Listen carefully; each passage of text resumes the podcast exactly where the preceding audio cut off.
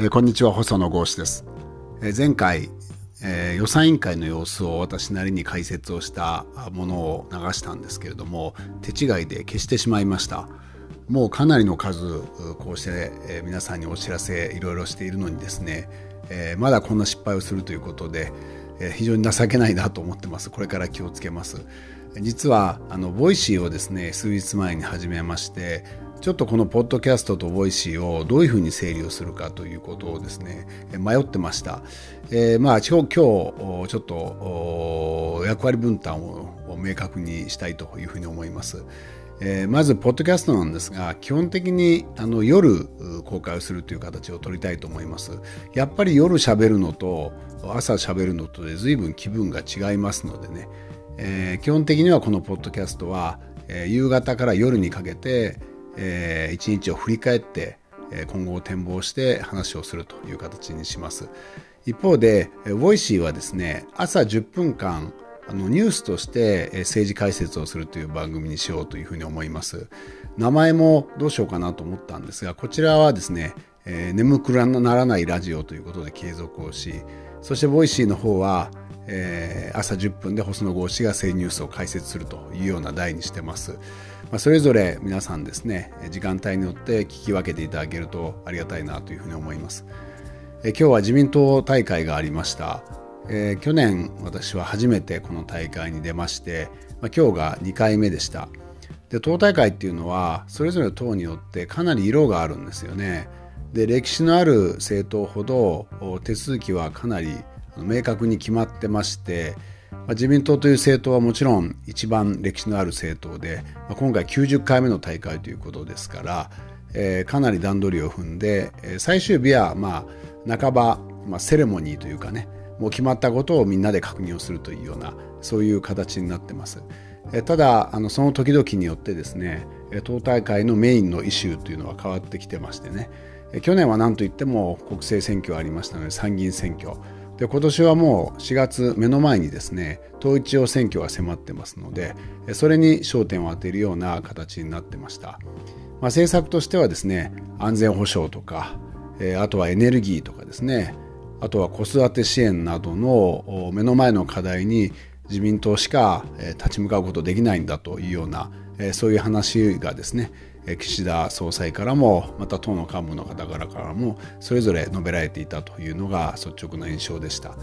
まあ、私が自民党に入ったのもその辺なんですけれども特にですね、えー、ちょうど、えー、ウクライナへのロシアの侵略から1年という中でどうしてもやはり安全保障っていうのは国政の課題という意味では避けて通れないですよね。でそのことを考えた時に、えーまあ、いろいろおそらく自民党にも問題はあると思います。でそれに対して不満の方も多いと思いますけれどもやっぱり国の屋台骨をしっかりと支えていくことができる政党という意味では私も自民党に入らせていただきましたけれどもこの党の責任というのは改めて非常に重いものがあるなというふうに感じましたそういう中でですね今日は、えー、党大会の中でですね特にあの若い人たちに非常にスポットライトを当てていたなというふうに思います。民主党が長かったもんですからあのどうしてもあの比較をしてしまうんですけども自民党の一つの特徴は、まあ、全国に、えー、青年部とかですね学生部がかなりきちっとあるんですよね。これはおそらく他の政党にはなかなかない特徴ではないかというふうに思います。えー、例えば静岡県なんかでもあのもちろん県にも青年部ありますけれどもそれぞれの支部ごとにあるんですね例えば私のあれ地元であれば三島市には三島市の青年部があるし富士市には富士市の青年部がありましてそれぞれあのかなりしっかり活動してましてね街頭キャンペーンなんかもやりますので結構存在感があるんですよね。で今日は、えー、そういう人たちがかなりあの前面に出てですね、えー、いろんな最後のまあ何て言いますかね選挙頑張ろうというようなところの場面とかえー、あとはまあ大会を盛り上げる場面なんかで前面に出てました。で非常にあの印象的だったのは司会を参議院議員の松川さんがやっておられて最近安全保障の勉強会なんかも一緒にやってますので親しくしていただいてるんですけれども、えー、彼女がですねそういう若い人たちを前に出す時、まあ、女性の皆さんもたくさん前に出てましたのでその中で自民党はおじさんたちの政党ではありませんみたいなことをおっしゃっててあのまあそういう印象をできるだけえー、前面に出したいなという思いは、えー、よく分かりました。まあ、ただ最後ですね、えー、じゃあ党幹部の皆さん出てきてくださいっていうとやっぱりどうしてもおじさんたちが並ぶんですよね。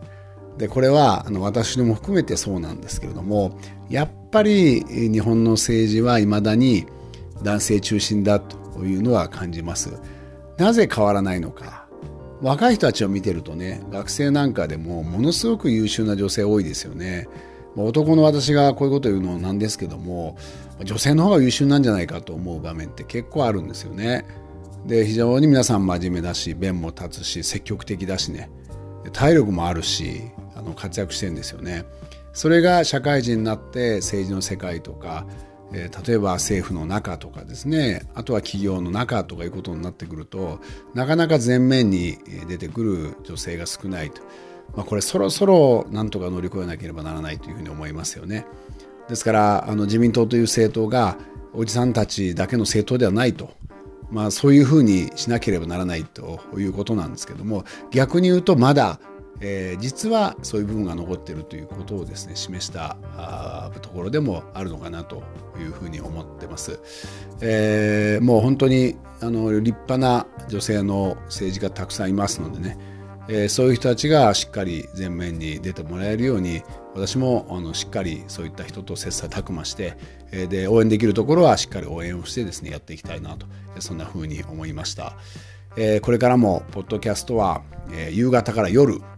えー、一日をまとめて話をすると。そしてえ朝はですね、 Voicy で爽やかに皆さんに政治ニュースを聞いていただくという、ま、この2つを兄弟番組としてやっていきたいというふうに思いますので、まあ、ぜひ、え、楽しみにして聞いていただければと、そのように思います。え、どうもありがとうございました。